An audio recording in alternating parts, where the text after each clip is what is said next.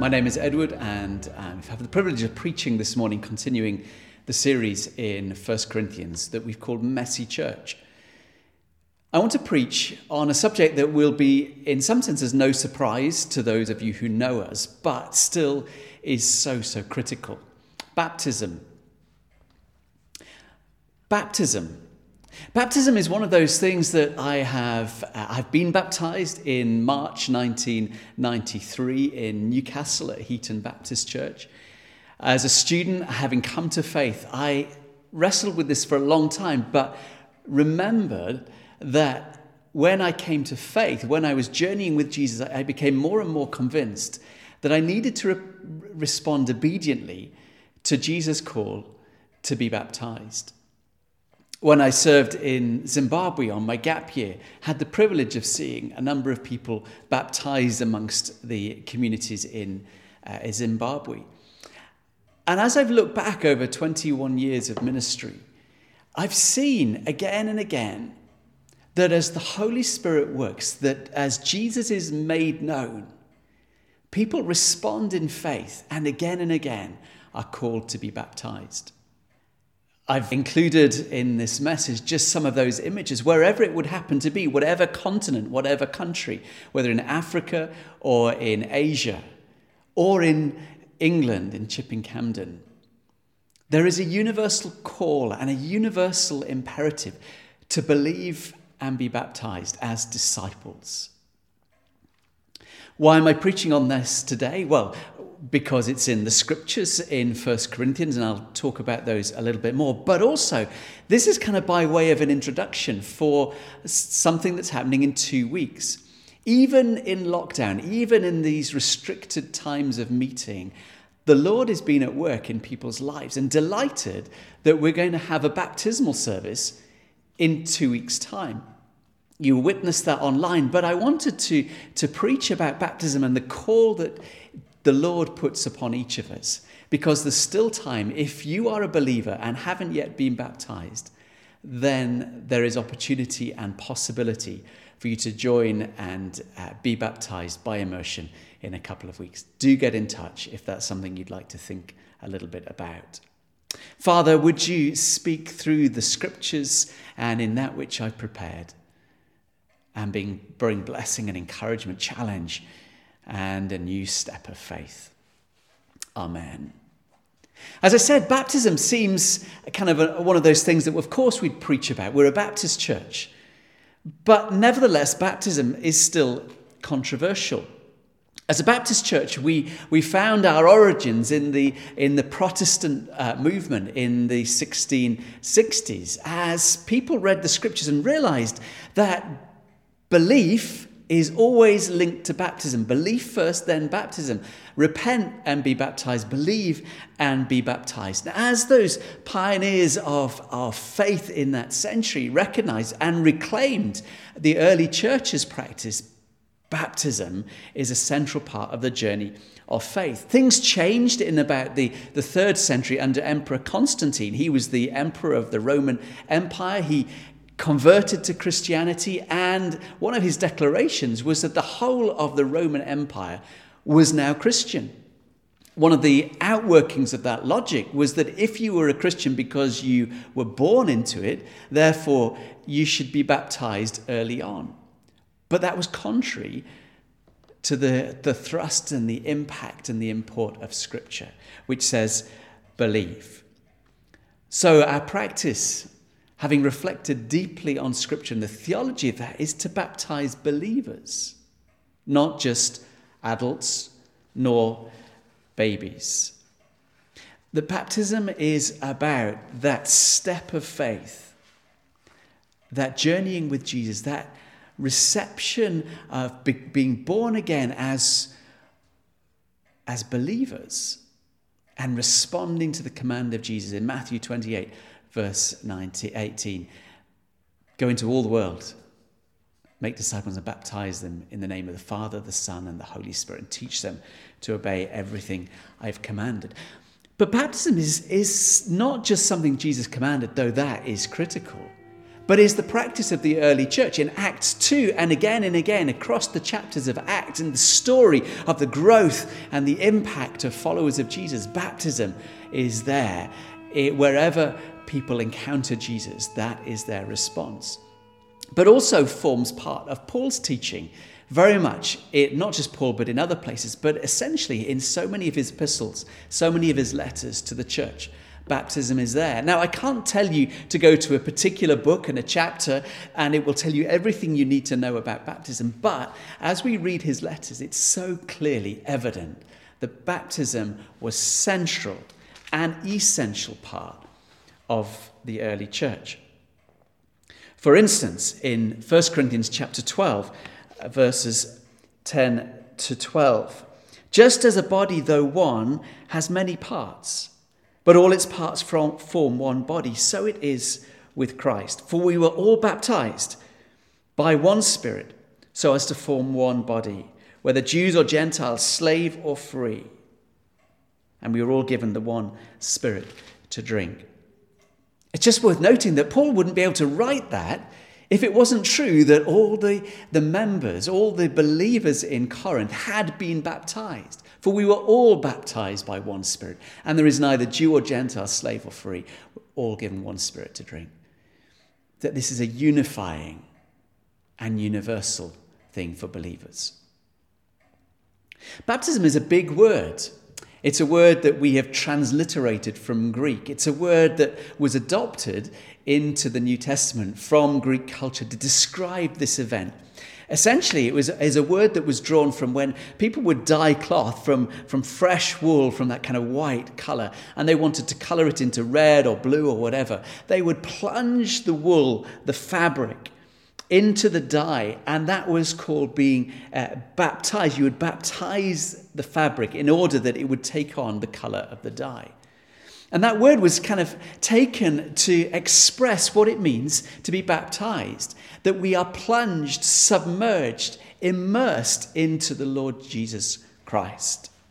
But I want to particularly pick up on this big word from 1 Corinthians chapter 10, verse 2 and 3. They were all baptized into Moses in the cloud and in the sea. They, were all, they all ate the same spiritual food and drank the same spiritual drink. Clearly, f- for Paul, Believing in Jesus is of utmost importance. In chapter 15, he's told them that, that if we don't, if the resurrection of Jesus isn't true, if the tomb wasn't empty, then all this faith, all this thing called the Christian life of following Jesus is worthless. But because the Savior, the Messiah, the Christ, rose from the grave, everything is different. And much of Paul's letters eh, first of all describes the good news, the gospel, and then goes on to describe the so what. Because he is risen, because of this gospel, this is the impact. And baptism is a central, essential feature about walking with Jesus. And in this passage in chapter 10, one of those sort of less well known, Paul compares Jesus to Moses. Moses in the Old Testament, the, that wonderful uh, uh, experience where God's people were rescued out of Egypt and brought, crossed through on dry land through the waters of the Red Sea. Paul links that event in the history of the Old Testament with his understanding of what is happening uh, for believers in Christ who are now baptized that Paul draws the parallel and says that Christian baptism is equivalent, but more so, of Israel passing through the Red Sea under Moses' leadership. So, firstly, Paul wants to tell us that baptism signals commitment. That Israel in the Old Testament were God's people that God had rescued them, that God's initiative was central, and that He had said, I will make you a people, I will call you out of Egypt, and I will give you a promised land. And so began that journey.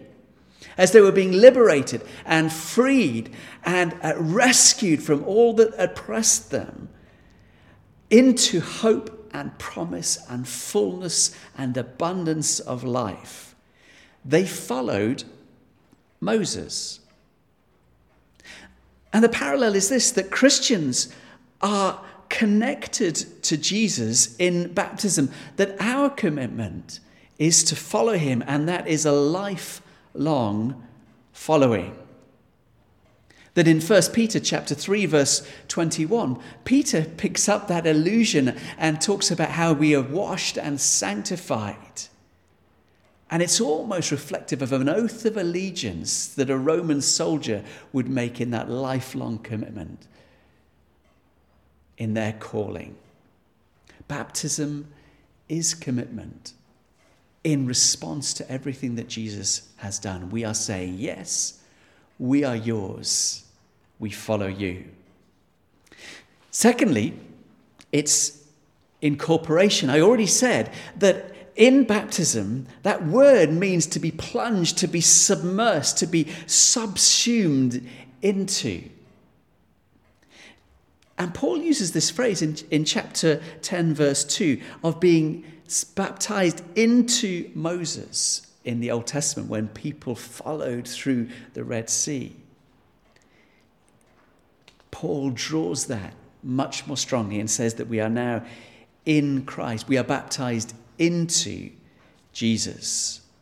That no one is, hap- no one happens to be in the kingdom of God, to be part of the family of God by accident or as a consequence simply of being born or of the religious kind of denomination or affiliation that you follow, or indeed by just working hard at it. We are saved through faith and faith alone. The Paul has described that God, Jesus, has come and lived amongst us, has died for us, and has rose, risen again, rose from the grave.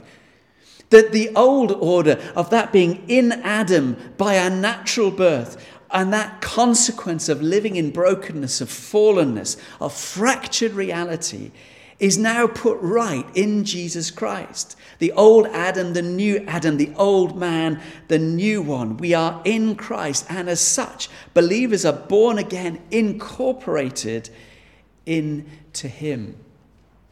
I found a really helpful illustration uh, when we think, when we know that as believers, God comes to live within us by His Spirit. He is in us. But it is equally true to say that in, uh, we are in Jesus Christ. Someone phrased it with this little, a little analogy. Imagine that you've gone to the beach and it's a hot day and you're wanting to, to kind of uh, carry a bucket of water back to the sandcastle that has been built. And someone poses this question as you lower the bucket into the sea Is the bucket in the sea or the ocean, or is the ocean in the bucket? Of course, both are true, but one has so much more. Of course, the water's in the bucket. Of course, the ocean is in the bucket. The Lord lives in us. But equally and more wonderfully true is that we are in the ocean. The bucket is in the ocean. We are in Him. We are incorporated in Him.